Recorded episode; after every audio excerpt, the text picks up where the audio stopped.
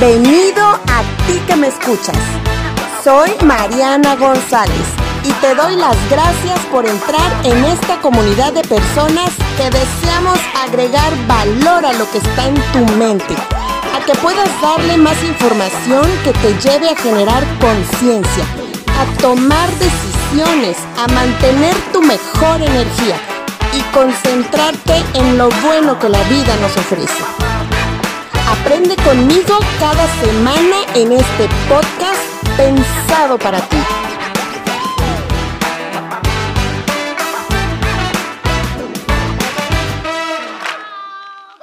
Hola, hola, ya estoy de vuelta con Lorena Yalalpe. Gracias Lorena por recibirme otra vez.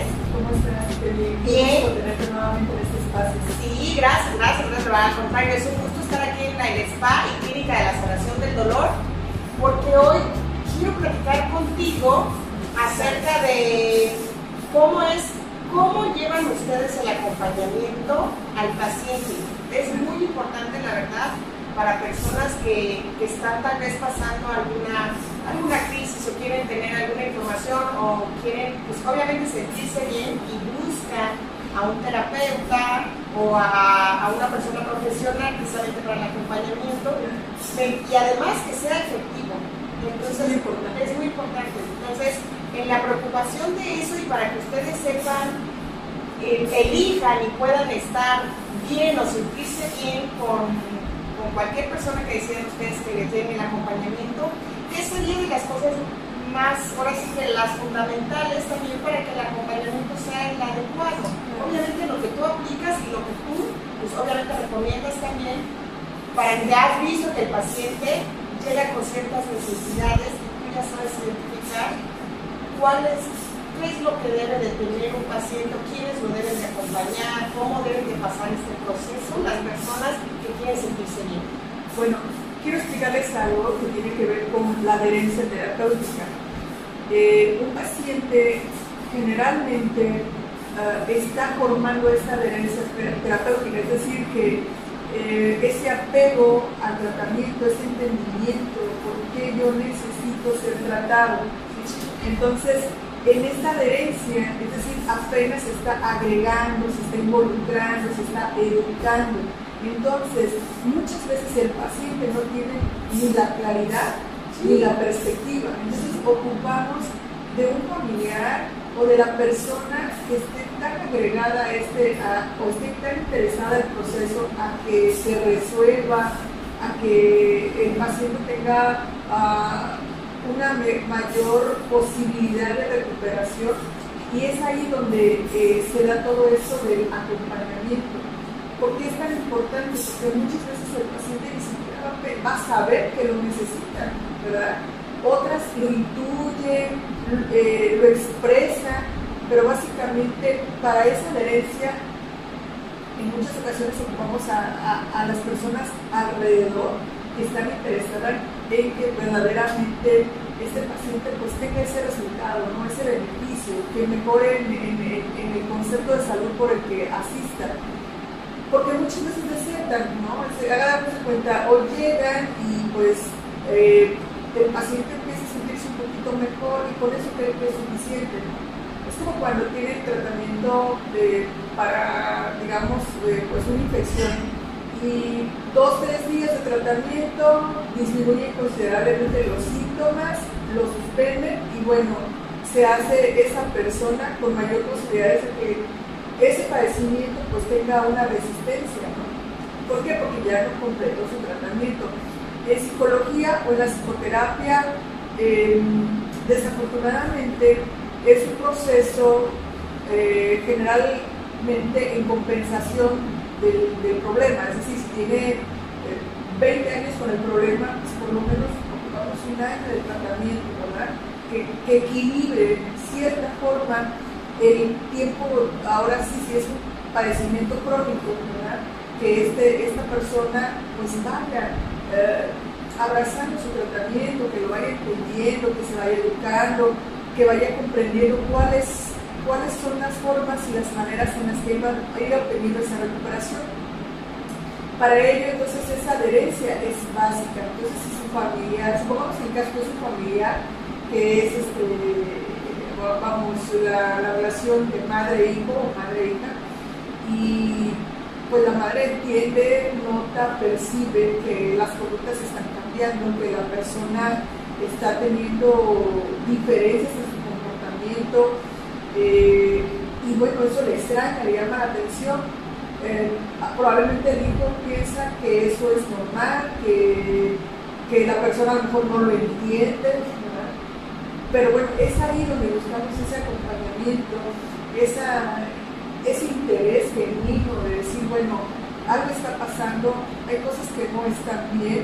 Eh, algo que nos puede dar claridad son tres conductas que son indispensables en la valoración. La conducta social, la conducta alimentaria y la conducta del sueño.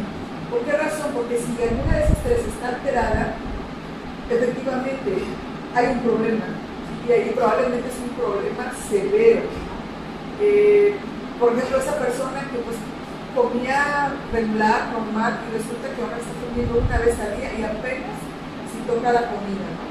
O por ejemplo, o come a cada rato. Eh, y eso van a ver esa ambivalencia, de lo que acaba de comentar Mariana, en esas conductas, por ejemplo, en la conducta del sueño, o que no duerme apenas 2-3 horas, eh, cuando una persona tenía su sueño regular de 7-8 horas, y resulta que ahora son tres, preocupante, ¿no? Eh, y básicamente igual, o sea, si duerme todo, casi todo el día, o sea, ¿por qué está durmiendo todo el día? Si era una persona que pues era reactiva, se ocupaba, básicamente tenía sus roles, sus, estructuras. Y en lo social es exactamente igual, una persona que era muy sociable y ahora ha dejado de salir, de convivir, ¿qué está pasando con ella, verdad? O todo lo contrario, que una persona muy templada, eh, eh, con, digamos, lo, lo normal o natural en una persona de sus convivencias, pero ahora se la vive en los antros, este, verdaderamente, prácticamente, uh, su aspecto es más social, o sea, no tiene, no tiene equilibrio, no tiene estabilidad, pues a lo mejor ya está pasando ahí por una situación de bipolaridad, ¿verdad? Bueno, es, una, es, un, es un trastorno. Pero básicamente, eh, como esas cosas tenemos que tener nosotros como pocos rojos, y de ahí parte para ir educando a, la población, porque si no hay ese acompañamiento, si no hay esa adherencia, pues obviamente se va a comenzar el problema. Se empezó con un problema de ansiedad y ahora que se complica con depresión. Y ahora pues tiene un trastorno también del sueño. Y así, básicamente es como, cuando un vehículo se, empieza a descomponer, te suena algo, no lo escuchas y rato es otro sonido y es un tra, tra, tra, hasta que se te desvió el, el vehículo, ¿no? Son analogías que nos pueden dar interés como para entender que la salud tiene que ver con, algo que puede ser gradual, pero que también se puede ir de momento, ¿no? de un día para otro, porque aunque las enfermedades no se, no se posicionan o no se elaboran en un día, sí se pueden manifestar en un momento o en un instante, sí, como una embolia, por ejemplo, ¿no? o sea, esa persona que todo el tiempo estuvo bajo estrés, exacto, tiene una, una, postura donde eh, todo se le complica. Quiero agregar algo más dentro de la psicoeducación, es parte de lo que hoy estamos platicando, este, Mariana, eh, los cuidadores primarios. Básicamente son las personas que están alrededor o están todo el tiempo de, de acompañantes de ese paciente. Puede ser, por ejemplo, un adulto mayor que ya no puede atender, si ya no puede estar solo, y básicamente ni para ir al baño debe tener al cuidador primario, ¿verdad? O, por ejemplo, de esa madre que está cuidando, cuidando a su bebé con una discapacidad, que ya no es un bebé a la mejor y ahora ya es eh, un adulto con un comportamiento de un bebé, pues ese cuidador primario verdaderamente pues, pues también se está enfermando, ¿verdad?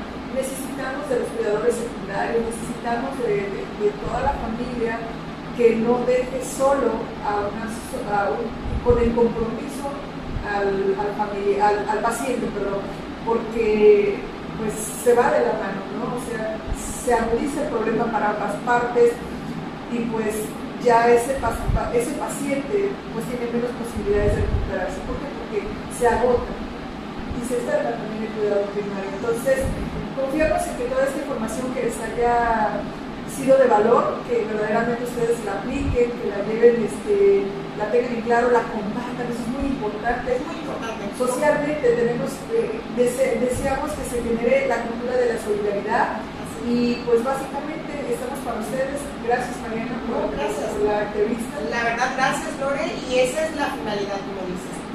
Educándonos todos, yo creo, aprendiendo todos realmente de, de lo que realmente nos hace bien y de lo que todos debemos de conocer Claro. para no esperar a que llegue algo que nos sorprenda, algo que nos incomode, algo que, que en realidad ya nos empiece a, pesar o a empezar a afectar, porque eso arrasa no nada más con el paciente, Claro. impacta en familia. Y en todas las esferas sociales. Así es, entonces por eso que queremos darles claridad, cómo pueden identificar estas partes, cómo se pueden ir educando y Pues estamos aquí para ustedes. ya estamos. Gracias, Gracias. por todo y pues espero que les haya servido estas, estas pláticas y que sepan que acompañamiento pues debe de ser seguro, debe de ser eh, realmente en búsqueda, en pro de que ustedes se sientan bien. Esa es, la. Gracias Lore, gracias a ti. Así es como terminamos en este podcast el día de hoy, deseándote tengas un excelente fin de semana y pues esperando que nos sigas acompañando los lunes y los viernes en nuestros podcasts, escuchándonos por Anchor, Spotify o iBox. Y pues eso ha sido todo. Pásala increíble, genial. Nos escuchamos pronto. Bye. Hasta la próxima.